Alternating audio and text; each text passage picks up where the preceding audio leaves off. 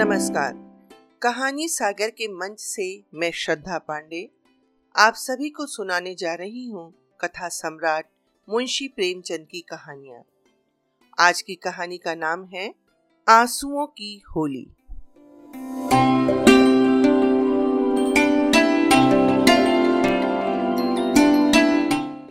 नामों को बिगाड़ने की प्रथा न जाने कब से चली और कहाँ शुरू हुई।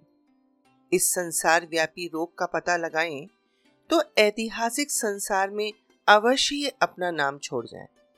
पंडित जी का नाम तो श्रीविलास था, पर मित्र लोग सिलबिल कहा करते थे। नामों का असर चरित्र पर कुछ न कुछ पड़ जाता है। बेचारे सिलबिल सचमुच ही सिलबिल थे। दफ्तर जा रहे हैं, मगर पाजामे का इजार बंद नीचे लटक रहा है। सिर पर फेल्ट कैप है, पर लंबी सी चुटिया पीछे झाँक रही है। अचकन यू बहुत सुंदर है। न जाने उन्हें त्योहारों से क्या चिढ़ती। दिवाली गुजर जाती, पर वह भला मानस कौड़ी हाथ में न लेता, और होली का दिन तो उसकी भीषण परीक्षा का दिन था। तीन दिन घर से बाहर न निकलते, घर पर भी काले कपड़े पहने बैठे रहते। यार लोग टोह में रहते कि कहीं बच्चा फंस जाए, मगर घर में घुसकर तो फौजदारी नहीं की जाती। एक आध बार फंसे भी, मगर घिघिया पुदिया कर बेदाग निकल गए। लेकिन अब की समस्या बहुत कठिन हो गई थी। शास्त्रों के अनुसार 25 वर्ष तक ब्रह्मचर्य का पालन करने के बाद उन्होंने विवाह किया था। ब्रह्मचर्य के परिपक्व होने में जो थोड़ी बहुत कसर रही, वह तीन वर्ष के गौने की मुद्दत ने पूरी कर दी। यद्यपि स्त्री से उन्हें कोई शंका न थी, तथापि वह औरतों को सिर चढ़ाने के हामी न थे। इस मामले में उन्हें अपना वही पुराना धुराना ढंग पसंद था। बीबी को जब कसकर डांट दिया तो उसकी मजाल की रंग हाथ से छुए। विपत्ति यह थी कि ससुराल के लोग भी होली मनाने आने वाले थे। पुरानी मसल है, बहन अंदर तो भाई सिकंदर। इन सिकंदरों के आक्रमण से बचने का उन्हें कोई उपाय न सूझता था। मित्र लोग घर में न जा सकते थे, लेकिन सिकंदरों को कौन रोक सकता है? स्त्री ने आँख फाड़कर कहा, अरे भैया, क्या सचमुच रंग न लाओगे? ये कैसी होली है बाबा? सिलविल ने त्योरियाँ चढ़ाकर कहा, बस, मैंने एक बार कह दिया और बात दोहराना मुझे पसंद नहीं। घर में रंग नहीं आएगा और न कोई छुएगा। मुझे कपड़ों पर लाल छींटे देखकर मछली आने लगती है।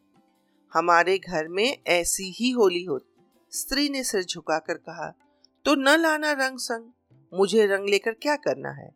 जब तुम ही रंग न छुओगे तो मैं कैसे छू सकती हूँ? सिरबिल ने प्रसन्न होकर कहा, निसंदेह, यही साध्वी स्त्री का धर्म है। लेकिन, भैया तो आने वाले हैं, वे न मानेंगे। उनके लिए भी एक उपाय मैंने सोच लिया है। उसे सफल बनाना तुम्हारा काम है। मैं ना बीमार बन जाऊँगा। एक चादर ओढ़कर बस लेट जाऊँगा। तुम कहना, इन्हें ज्वर आ गया है। बस, चलो छुट्टी हुई। स्त्री ने आँख नचाकर कहा ए नोज़, कैसी बातें मुँह से निकालते हो? ज्वर जाए मुद्दई के घर। यहाँ आए तो मुँह झुलस दू निगोड़े का। फिर दूसरा उपाय ही क्या है? तुम ऊपर वाली छोटी कोठरी में छिपे रहना। मैं कह दूँगी, उन्होंने जुलाब लिया है। बाहर निकलेंगे तो हवा लग जाएगी। पंडित जी खिल उठे, बस बस, यही सबसे अच्छा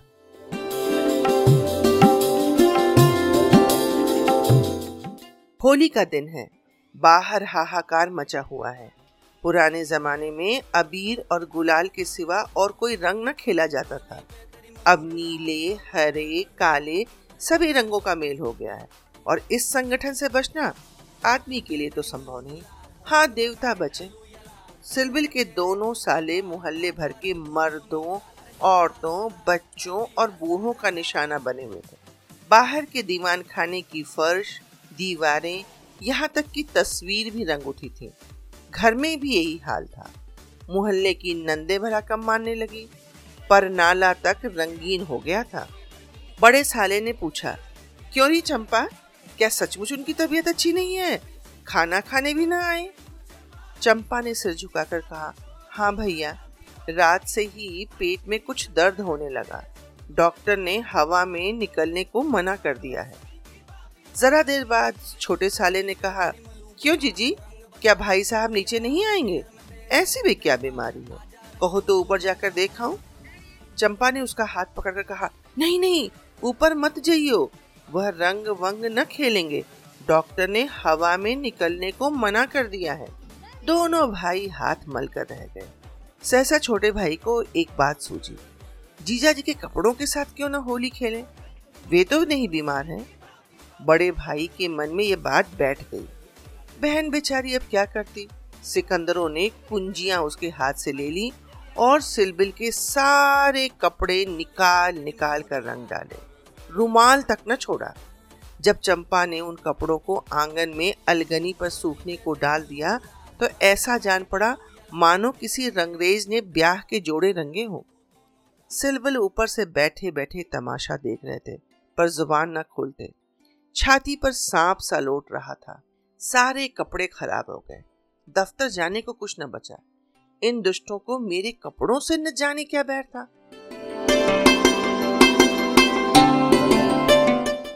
घर में नाना प्रकार के स्वादिष्ट व्यंजन बन रहे थे। मोहल्ले की एक ब्राह्मणी के साथ चंपा भी जुटी हुई थी।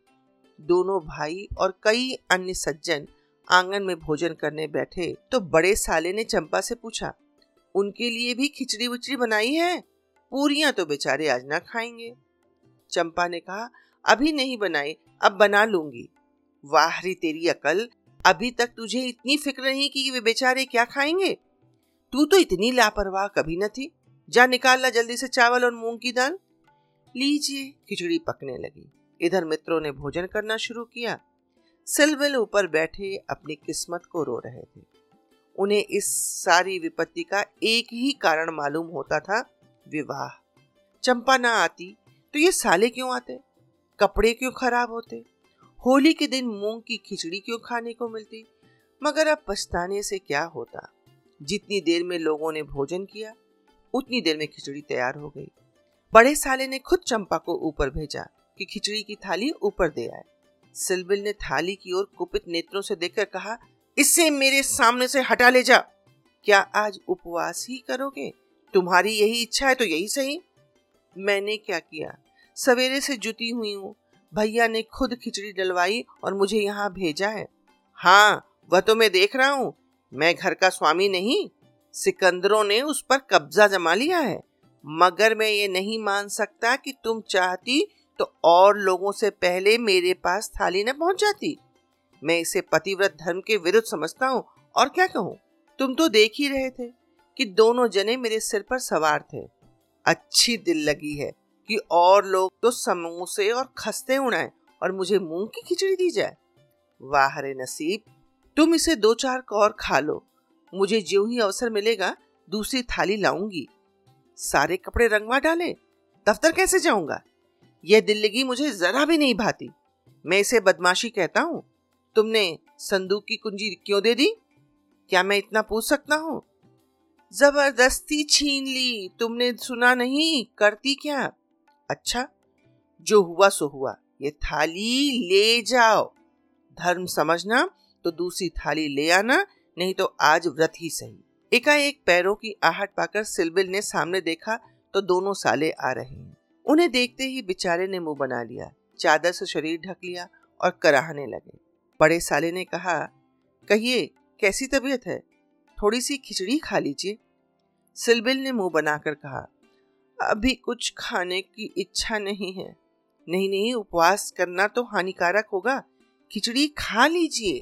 बेचारे सिलबिल ने मन में इन दोनों शैतानों को खूब कोसा और विष की भांति खिचड़ी कंठ के नीचे उतारी। आज होली के दिन खिचड़ी ही भाग्य में लिखी थी। जब तक सारी खिचड़ी समाप्त न हो गई, दोनों वहीं डटे रहे। मानो, जेल के अधिकारी किसी अनशन व्रतधारी कैदी को भोजन करा रहे हो। बेचारे को ठूस ठूस कर खिचड़ी खानी पड़ी। पकवानों के लिए गुंजाइश ही न रही।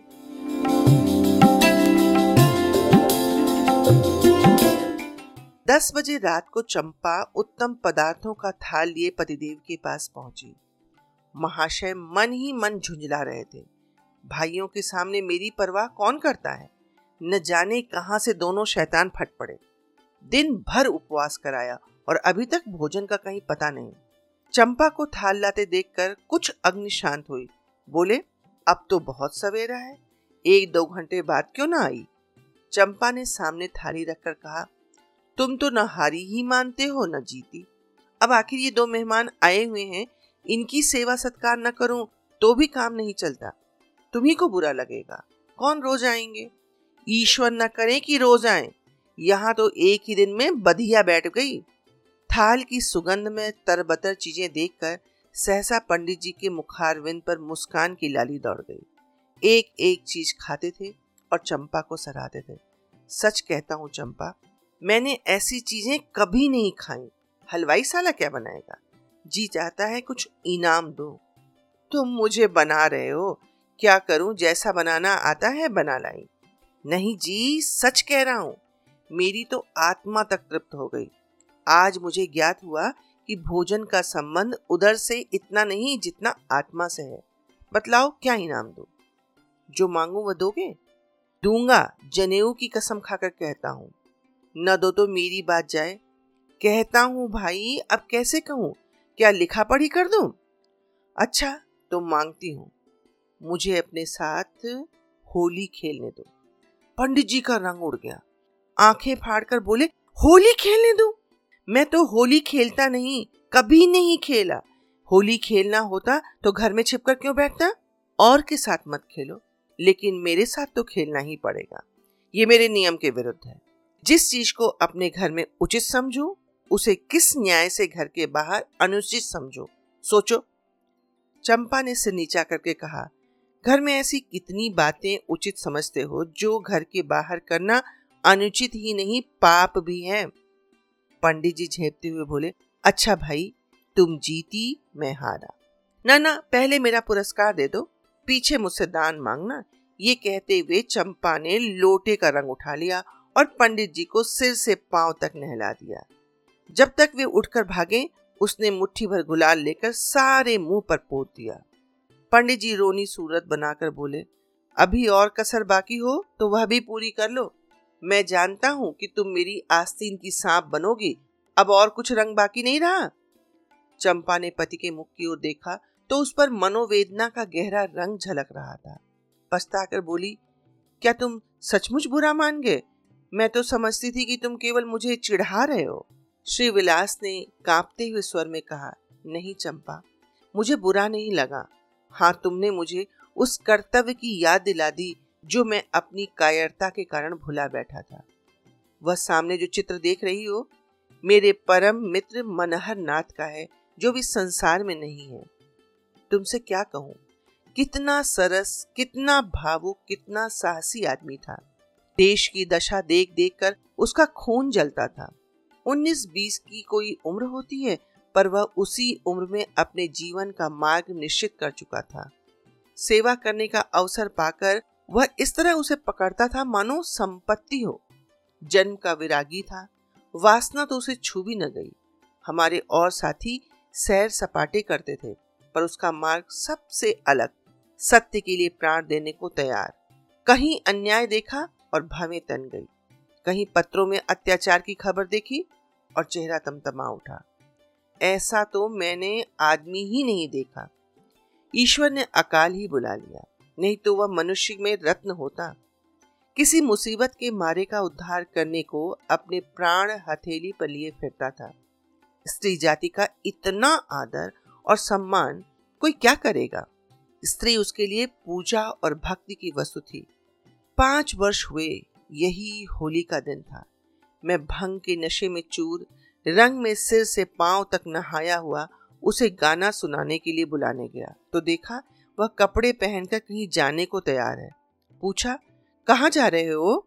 उसने मेरा हाथ पकड़कर कहा, तुम अच्छे वक्त पर आ गए, नहीं तो मुझे जाना पड़ता। एक अनाथ बुढ़िया मर गई है। कोई उसे कंधा देने वाला नहीं मिलता। कोई किसी मित्र से मिलने गया हुआ है तो कोई नशे में चूर पड़ा हुआ है। कोई मित्रों की दावत कर रहा है तो कोई महफिल सजाए बैठा है। कोई लाश को उठाने वाला नहीं। ब्राह्मण छत्री उस चमारिन की लाश कैसे छुएँगे? उनका तो धर्म भ्रष्ट हो जाएगा। कोई तैयार ही नहीं होता। बड़ी मुश्किल से दो कहार मिले हैं। एक मैं हूँ। चौथे आदमी की कमी थी, सो ईश्वर ने तुम्हें भेज दिया। चलो चलें। हाय, अगर मैं जानता कि यह प्यारे मनहर का आदेश है तो आज मेरी आत्मा को इतनी ग्लानी न होती। मेरे घर कई मित्र आए हुए थे। गाना हो रहा था। उस वक्त लाश उठाकर नदी जाना मुझे अप्रिय लगा। बोला, इस वक्त तो भाई मैं नहीं जा सकूँगा। घर पर मेहमान बैठे हुए हैं। मैं तो तुम्हें बुलाने आया था। मनहर मेरी ओर तिरस्कार के नेत्रों से देखकर कहा, अच्छी बात है, तुम जाओ। मैं कोई और साथी खोज लूँगा। मगर तुमसे मुझे ऐसी आशा नहीं थी। तुमने भी वही कहा जो तुमसे पहले औरों ने कहा था। कोई नई बात नहीं थी। अगर हम लोग अपने कर्तव्य को भूल न गए होते तो आज यह दशा ही क्यों होती? ऐसी होली को धिक्कार है। त्योहार, तमाशा देखने अच्छी अच्छी चीज़ें खाने और अच्छे अच्छे कपड़े पहनने का नाम नहीं है। ये व्रत है, तप है। अपने भाइयों से प्रेम और सहानुभूति करना ही त्योहार का खास मतलब है। और कपड़े लाल करने से पहले खून को लाल कर लो। सफ़ेद खून पर यह लाली शोभा नहीं देती। यह कहकर वह चला गया। मुझे उस वक्त यह फटकारें बहुत बुरी मालूम हुई। अगर मुझमें वह सेवा भाव न था तो मुझे यूँ धिक्कारने का कोई अधिकार न था। घर चला आया, पर वे बातें बराबर मेरे कानों में गूंजती रही। होली का सारा मज़ा बिगड़ गया। एक महीने तक हम दोनों से मुलाकात न हुई। कॉलेज इम्तहान की तैयारी के लिए बंद हो गया था। इसलिए कॉलेज में भी भेंट न होती थी। मुझे कुछ खबर नहीं, वह कब और कैसे बीमार पड़ा। कब अपने घर गया। सहसा एक दिन मुझे उसका एक पत्र मिला। हाय, उस पत्र को पढ़कर आज भी छाती फटने लगती है शिवविलास एक क्षण तक गला रुक जाने के कारण बोल न सके। फिर बोले, किसी दिन तुम्हें फिर दिखाऊँगा। लिखा था, मुझसे आखिरी बार मिल जा। अब शायद इस जीवन में भेंट न हो। खत मेरे हाथ से छूटकर गिर पड़ा। उसका घर मेरठ ज़िले में था। दूसरी गाड़ी जाने में आधा घंटे की कसर थी। तुरंत चल पड़ा, मगर उसके दर्शन न बदा थे। मेरे पहुँचने से पहले वो सिधार चुका था। चंपा, उसके बाद मैंने होली नहीं खेली। होली ही नहीं, और सभी त्योहार छोड़ दिए। ईश्वर ने शायद मुझे क्रिया की शक्ति नहीं दी। अब बहुत चाहता हूँ कि कोई मुझसे सेवा का काम ले, खुद आगे नहीं बढ़ सकता, लेकिन पीछे चलने को तैयार हूँ। पर मुझसे कोई काम लेने वाला भी नहीं। लेकिन आज वह रंग डालकर तुमने उस अधिकार की याद दिला ईश्वर मुझे ऐसी शक्ति दे कि मैं मन में ही नहीं, मर्म में भी मनहरन बनूं। ये कहते हुए शिवविलास ने तस्तरी से गुलाब निकाला और उसके चित्र पर छिड़क कर प्रणाम किया। धन्यवाद।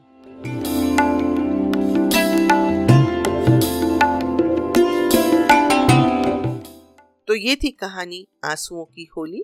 यदि आप सभी को मेरी कहानी सुनाने का तरीका पसंद आ रहा हो तो कृपया इसे सब्सक्राइब कर लें, बेल आइकन को भी दबा दें और अपने मित्रों के साथ साझा करना न भूलें। शीघ्र ही मिलेंगे एक नई कहानी के साथ। तब तक राम राम